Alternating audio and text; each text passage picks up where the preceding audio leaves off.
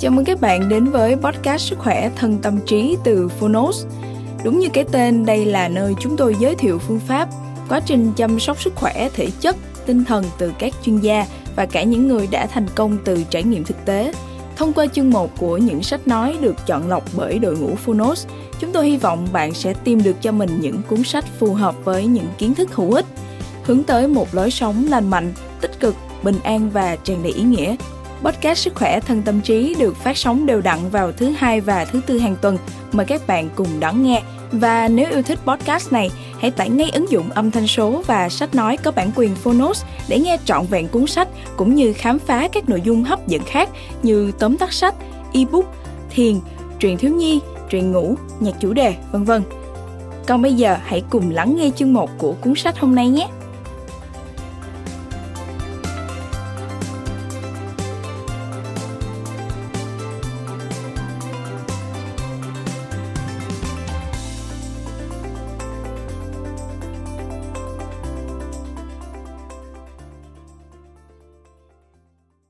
Bạn đang nghe từ Phonos.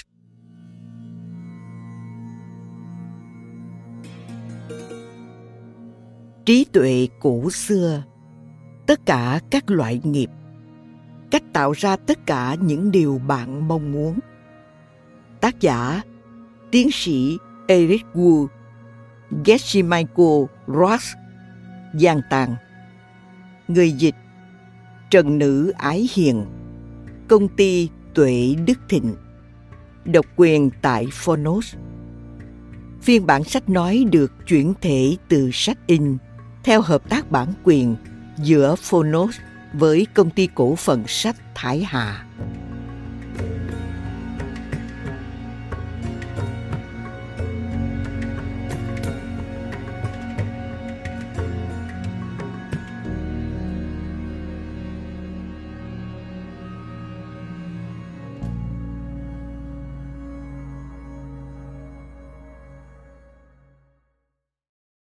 Phần giới thiệu Những cây bút và những hạt giống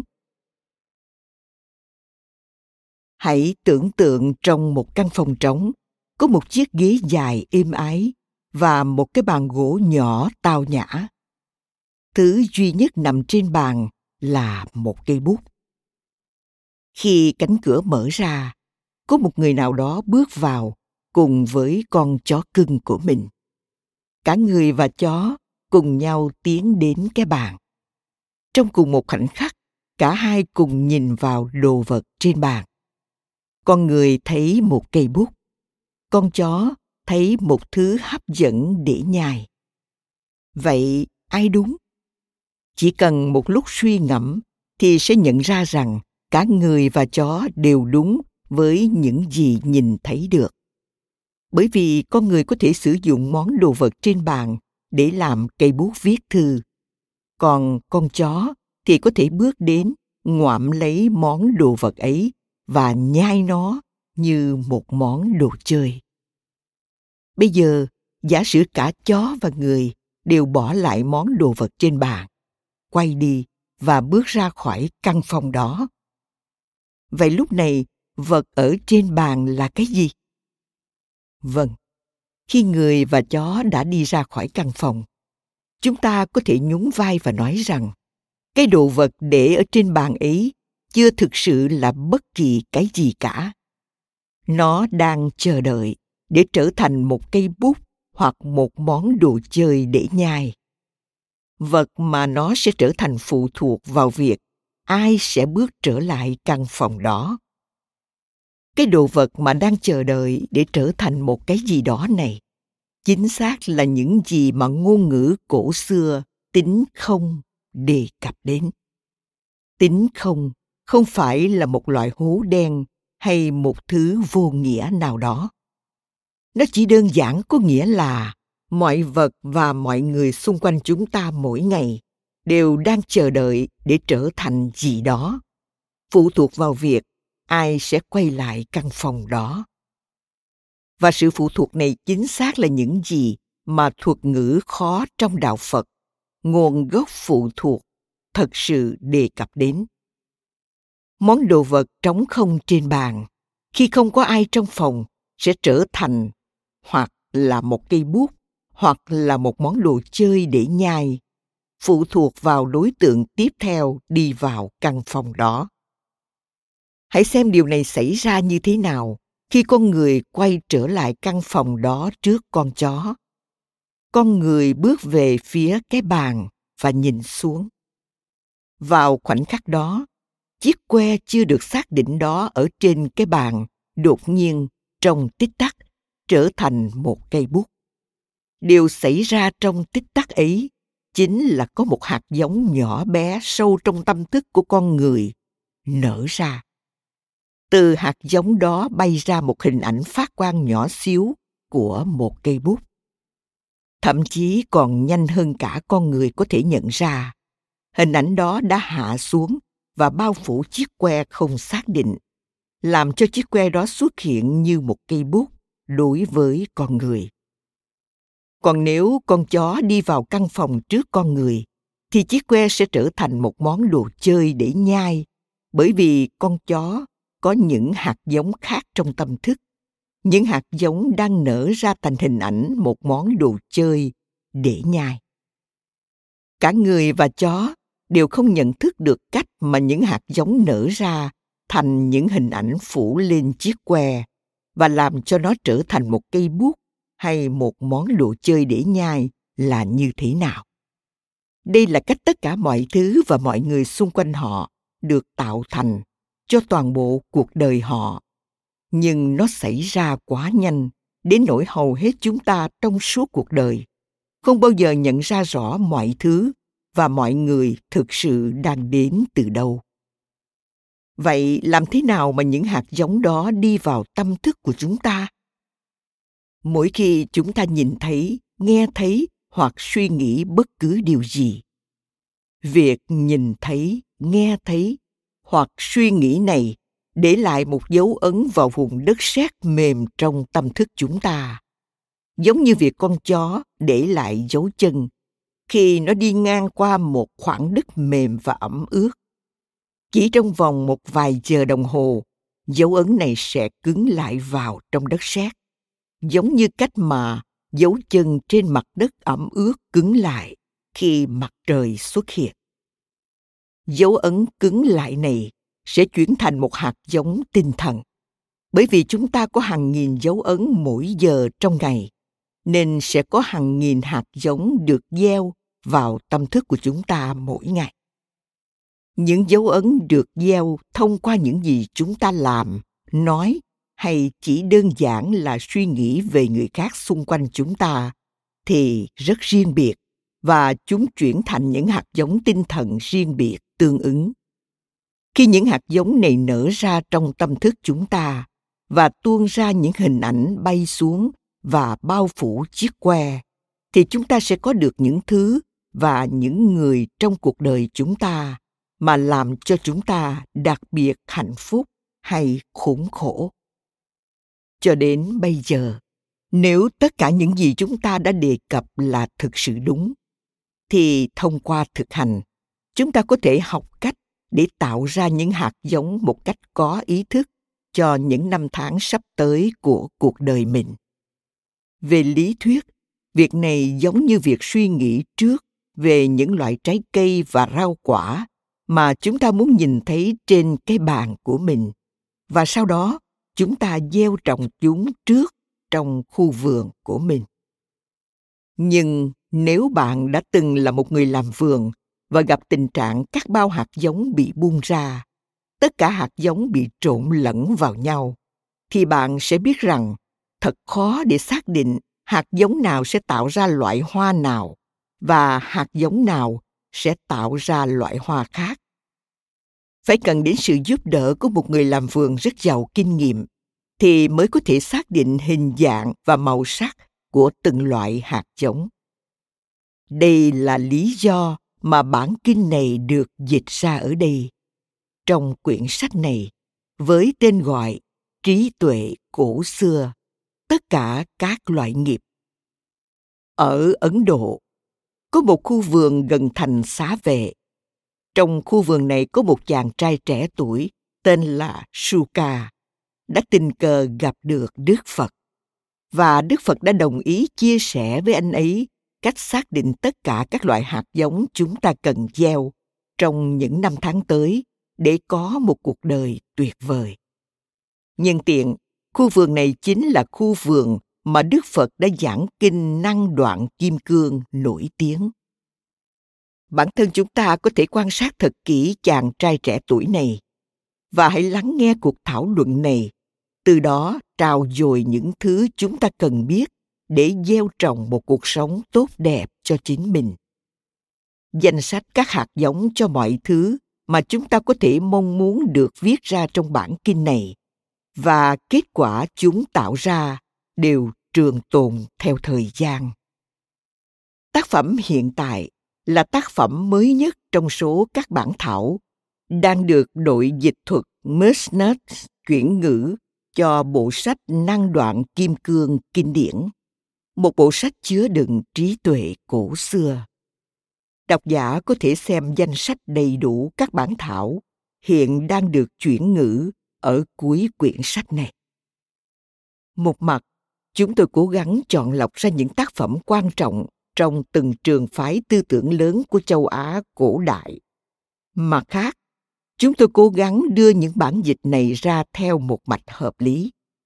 Hai tác phẩm đầu tiên trong bộ mà đã được xuất bản là những bản luận giải kinh điển xuất sắc về hai trong số những cuốn sách quan trọng nhất lịch sử châu Á, Kinh Năng Đoạn Kim Cương và Bát Nhã Tâm Kinh. Hai quyển sách này cực kỳ quan trọng đối với mạch ý ở đây bởi vì chúng thảo luận một cách chi tiết về việc chiếc que nằm trên cái bàn thì trống rỗng như thế nào cho đến khi con chó hoặc con người quay trở lại căn phòng. Mặc dù vậy, hai giáo lý này không liệt kê cho chúng ta những hạt giống cụ thể mà chúng ta cần gieo để tạo ra một cây bút hay có một cuộc đời thành công.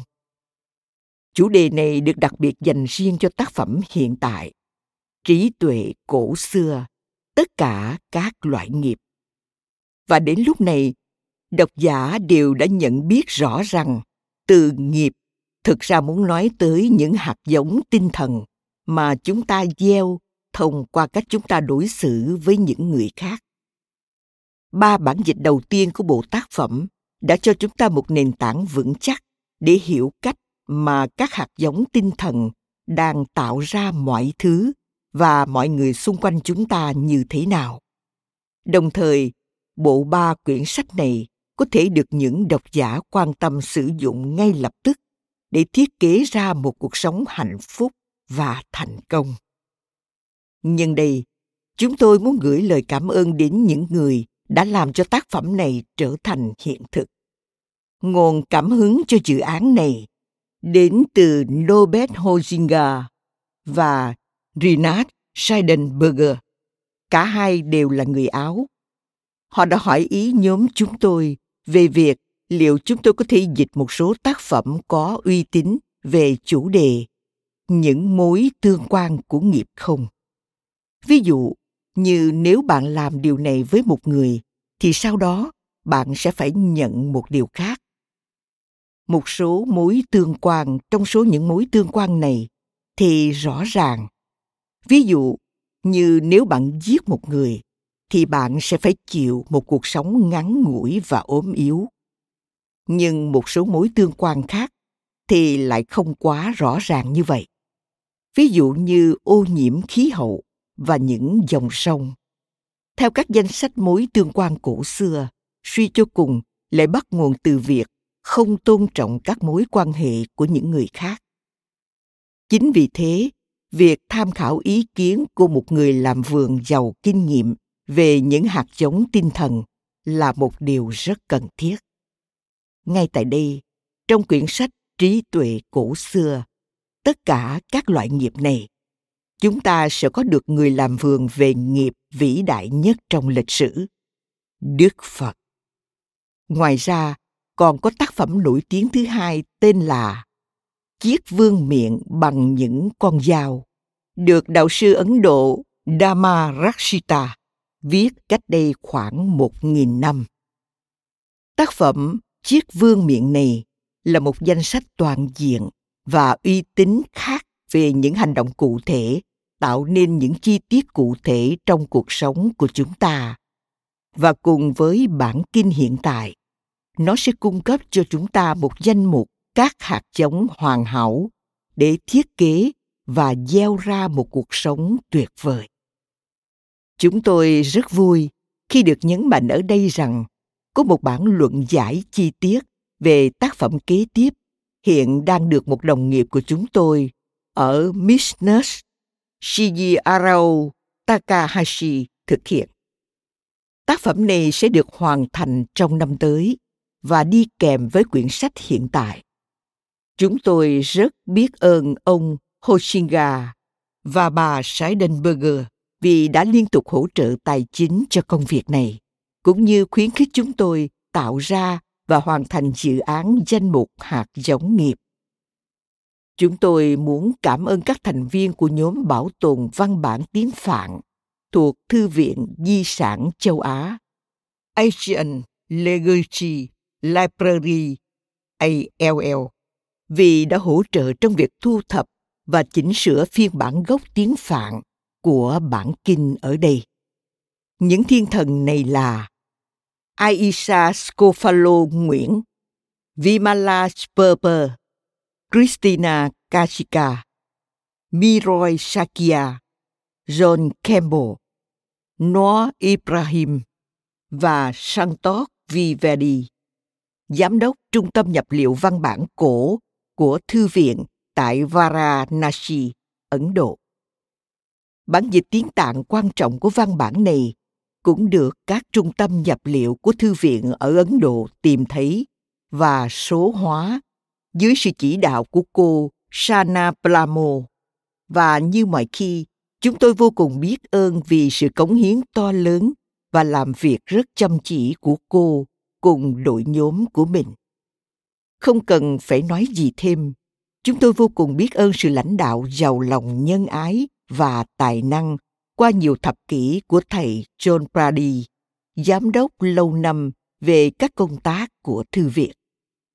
Ngoài ra, chúng tôi muốn gửi lời cảm ơn chân thành đến giám đốc nhóm dịch thuật Missner Nick Lechoir, cũng như các thành viên khác trong ban quản lý của anh, Ben Pramer và biên tập viên xuất sắc của chúng tôi, Beth Royer. Ngoài ra, các dịch giả khác trong nhóm Mishnut cũng đã hỗ trợ nhiệt tình và liên tục.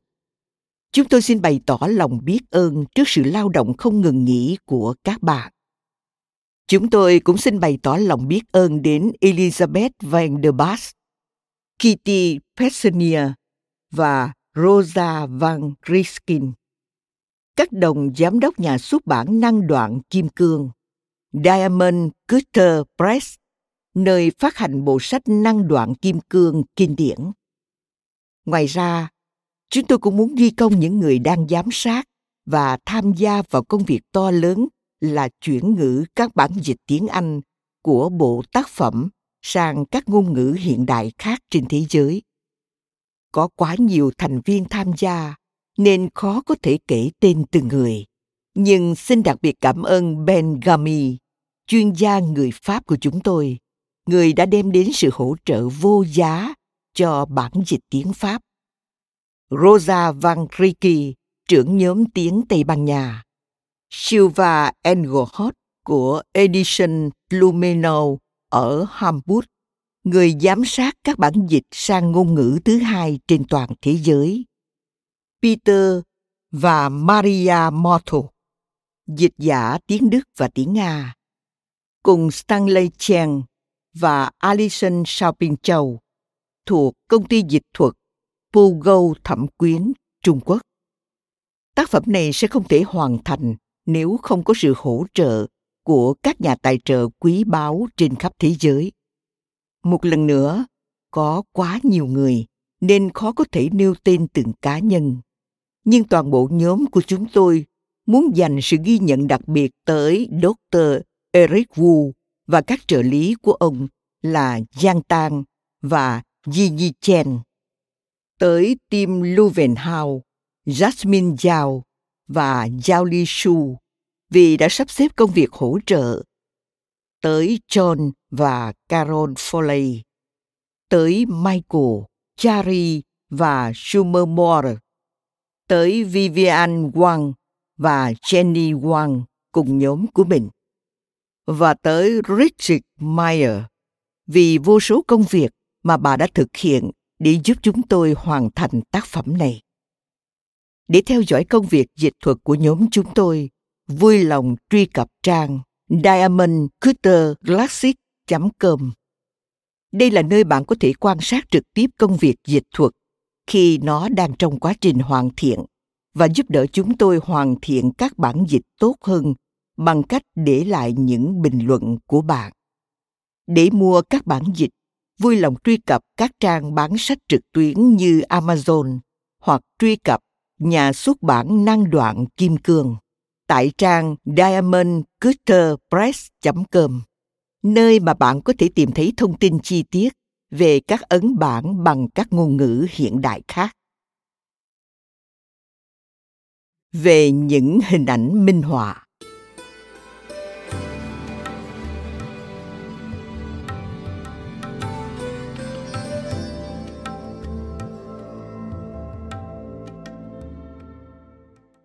gần thị trấn Muntilan, trung tâm Java, Indonesia, có một di tích Borobudur với hình dáng kim tự tháp tráng lệ, được xây dựng vào thế kỷ 7 từ hơn một triệu khối đá lớn. Công trình kiến trúc này bao gồm hơn 2.500 bức phù điêu được chạm khắc vào đá, chứa những khung cảnh được vẽ nên từ những kinh điển vĩ đại nhất của đạo Phật. Chúng tôi rất may mắn khi kim tự tháp này có 160 bức phù điêu bám sát bản kinh mà chúng tôi đã dịch ở đây. Những bức phù điêu đặc biệt này là độc nhất vô nhị vì chúng thuộc tầng đầu tiên, tầng tháp nhất của di tích. Một tầng mà vào một thời điểm nào đó đã bị chôn vùi hoàn toàn. Rõ ràng là để ngăn chặn sự sụp đổ của toàn bộ cấu trúc. Tầng ẩn sâu bên dưới này cuối cùng cũng đã được tái phát hiện. Và vào khoảng năm 1890, những bức phù điêu này đã được lộ ra từng bức một để người ta có thể chụp ảnh lại chúng. Những bức ảnh này đã được Cassian Shepard, sinh năm 1845, mất năm 1912, một nhà cải cách người Indonesia hoàn thành. Vào thời điểm đó, ông là một nhiếp ảnh gia cho quốc vương của địa phương. Mặc dù ông sử dụng công nghệ máy ảnh thời đó, nhưng nó đã thực sự mang lại những hình ảnh vượt trội so với nhiều công nghệ được tạo ra ngày nay. Khi ông hoàn thành những bức ảnh chụp này, những bức phù điêu đã được che chắn trở lại và để nguyên như vậy kể từ đó. Nhiều nỗ lực đáng khen ngợi đã được thực hiện trong những thập kỷ qua để kết nối từng bức ảnh với từng phần cụ thể trong bản kinh của chúng ta. Phần lớn các hình chạm khắc bám sát theo văn bản. Có nghĩa là chúng ta có thể thưởng thức các hình ảnh đại diện cho từng hành động và những kết quả nghiệp của chúng được mô tả trong bản dịch. Để không làm gián đoạn trải nghiệm nghe của tín giả Chúng tôi sẽ đính kèm hình ảnh minh họa theo từng chương một. Mời quý thính giả xem thêm trong phần tài liệu đính kèm trên ứng dụng. Trong nhiều trường hợp, công việc liên kết những bức phù điêu với văn bản của chúng tôi đã thực sự được người giám sát công trình chạm khắc hơn một nghìn năm trước hỗ trợ. Ông ấy đã khắc về những lời nhắc nhở trên một số lượng đáng kể những bức phù điêu chất lượng của các tác phẩm nghệ thuật trong di tích cổ đại này thật phi thường. Chúng có sự tinh tế và hấp dẫn mà nhiều thế kỷ sau đó cũng không có. Như chúng ta thấy trong bản kinh, những hạt giống nghiệp được gieo vào trong tâm thức của chúng ta, thông qua những hành động chúng ta thực hiện bằng thân, cơ thể, khẩu, lời nói và ngay cả bằng ý, suy nghĩ các nhà điêu khắc đã thể hiện sự sáng tạo vượt bậc trong việc cố gắng truyền tải tất cả những nét tinh tế này lên trên đá.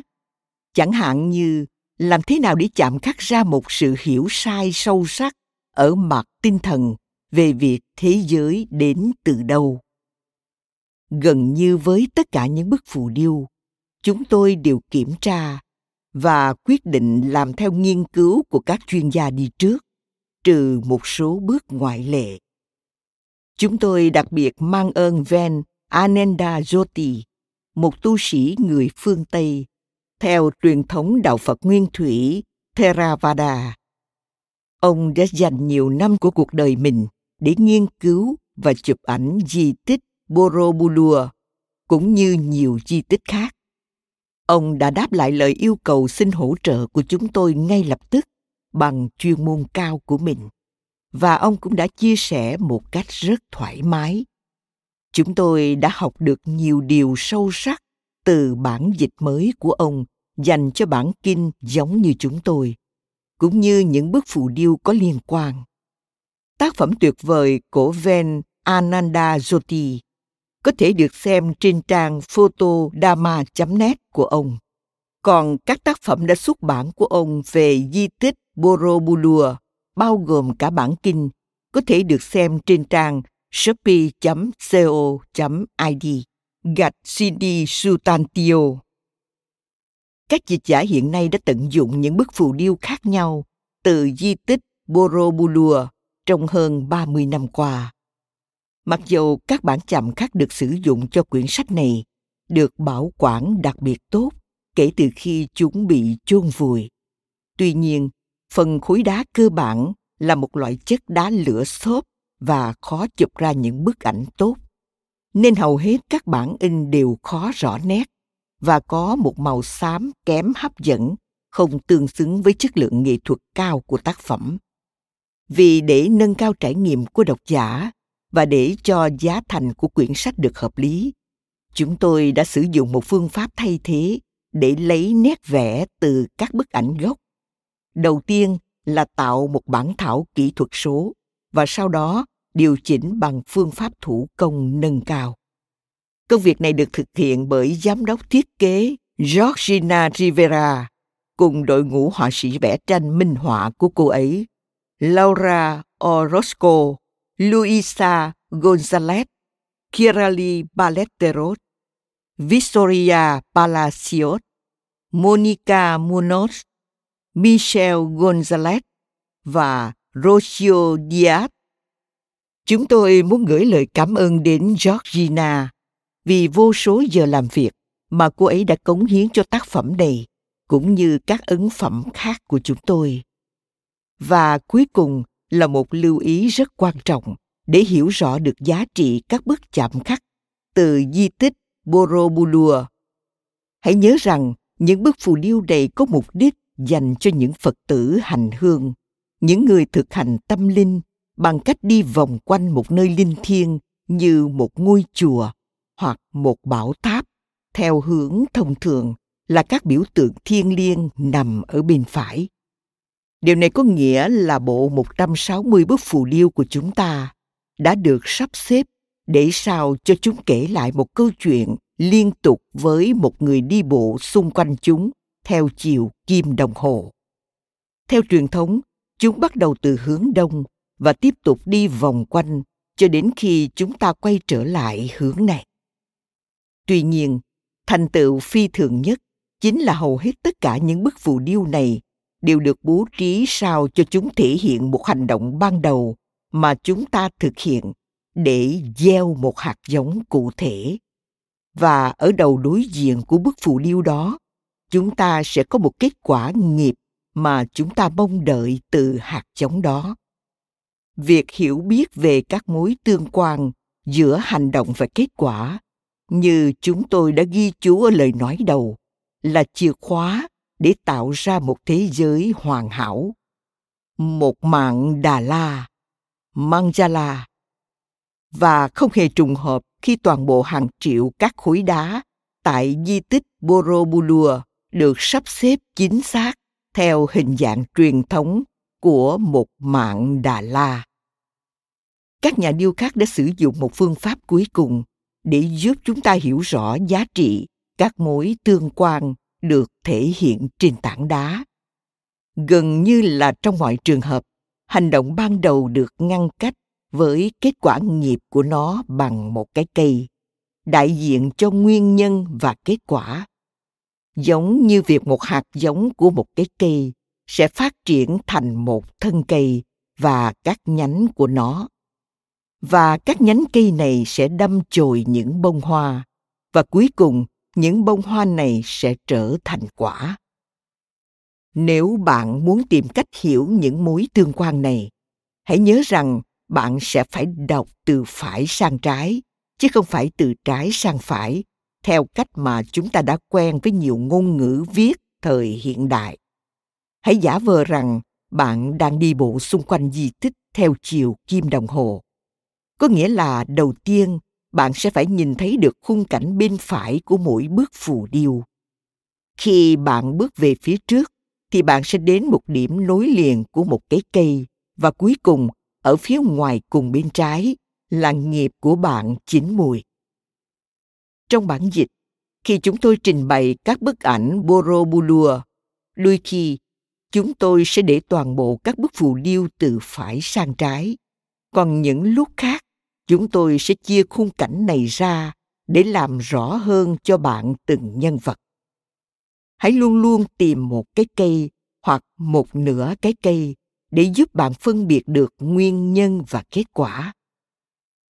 Một khi chúng ta hiểu những mối liên hệ giữa những gì chúng ta làm với những gì xảy ra với chúng ta trong thế giới này, thì cuối cùng chúng ta sẽ được tự do trong việc tạo ra một thế giới mà chúng ta muốn. Một thế giới mà không một chúng sinh nào phải chịu đau khổ. Mời bạn xem thêm lời cảm ơn được đính kèm trên ứng dụng tất cả các loại nghiệp. Những mối tương quan giữa các hành động và kết quả theo đức phật.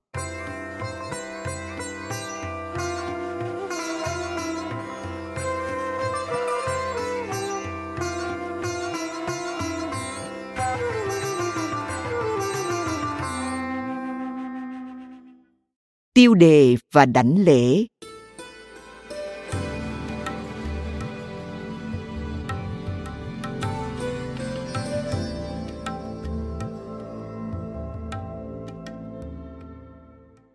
Trong tiếng Ấn Độ, giáo lý này có tên gọi là Kama Vibhangan. Trong tiếng Tạng, giáo lý này có tên gọi là Le Number Zeba. Trong tiếng Anh, giáo lý này có tên gọi là Order Kind of Karma, tất cả các loại nghiệp. Xin nói thêm, Kama Vibhangan Bản dịch hiện tại được thực hiện từ phiên bản tiếng tạng của văn bản, vì chúng tôi biết rằng nó được hoàn chỉnh và biên tập tốt. Trong việc giải quyết các vấn đề về văn bản, chúng tôi cũng tham khảo các phiên bản tiếng Phạn và tiếng Trung. Ở đây, chúng tôi thường sử dụng cách phát âm đơn giản khi đề cập đến các thứ tiếng khác ngoài tiếng Anh, nhưng vẫn cung cấp đầy đủ bản chép lại hoặc các ký tự tiếng Trung trong danh mục ở phần phụ lục được đính kèm trên ứng dụng. Trở lại nội dung chính. Phân đoạn đầu tiên của văn bản sẽ được bắt đầu ở đây. Con chí tâm đảnh lễ tất cả chư Phật và chư Bồ Tát. Xin nói thêm. Phân đoạn đầu tiên của văn bản. Phân đoạn ở đây, Bampo trong tiếng Tạng, không phải là phân chia chủ đề mà chỉ đơn giản là phân chia về số lượng văn bản, tương tự như số lượng byte trong văn bản kỹ thuật số được sử dụng để giúp phát hiện các phần bị thiếu hoặc các phần được thêm vào văn bản gốc. Còn chỉ tâm xin đảnh lễ. Có một phong tục là khi các học giả dịch các văn bản đạo Phật cổ xưa từ tiếng Phạn sang tiếng Tạng, thì sẽ đảnh lễ trước những người hoặc những đối tượng thiêng liêng, nhằm giúp người đọc xác định chủ đề của tác phẩm. Ở phần đầu, một tác phẩm thuộc về đạo đức giới nguyện. Dịch giả nên đảnh lễ trước sự toàn trí, và ở phần đầu của một tác phẩm thuộc phần kiến thức cao hơn, thì đảnh lễ với ngài diệu âm, ngài văn Thù sư lợi, vinh quang. Còn ở phần đầu của một tác phẩm thuộc về các phần của bản kinh thì đảnh lễ với chư phật và chư bồ tát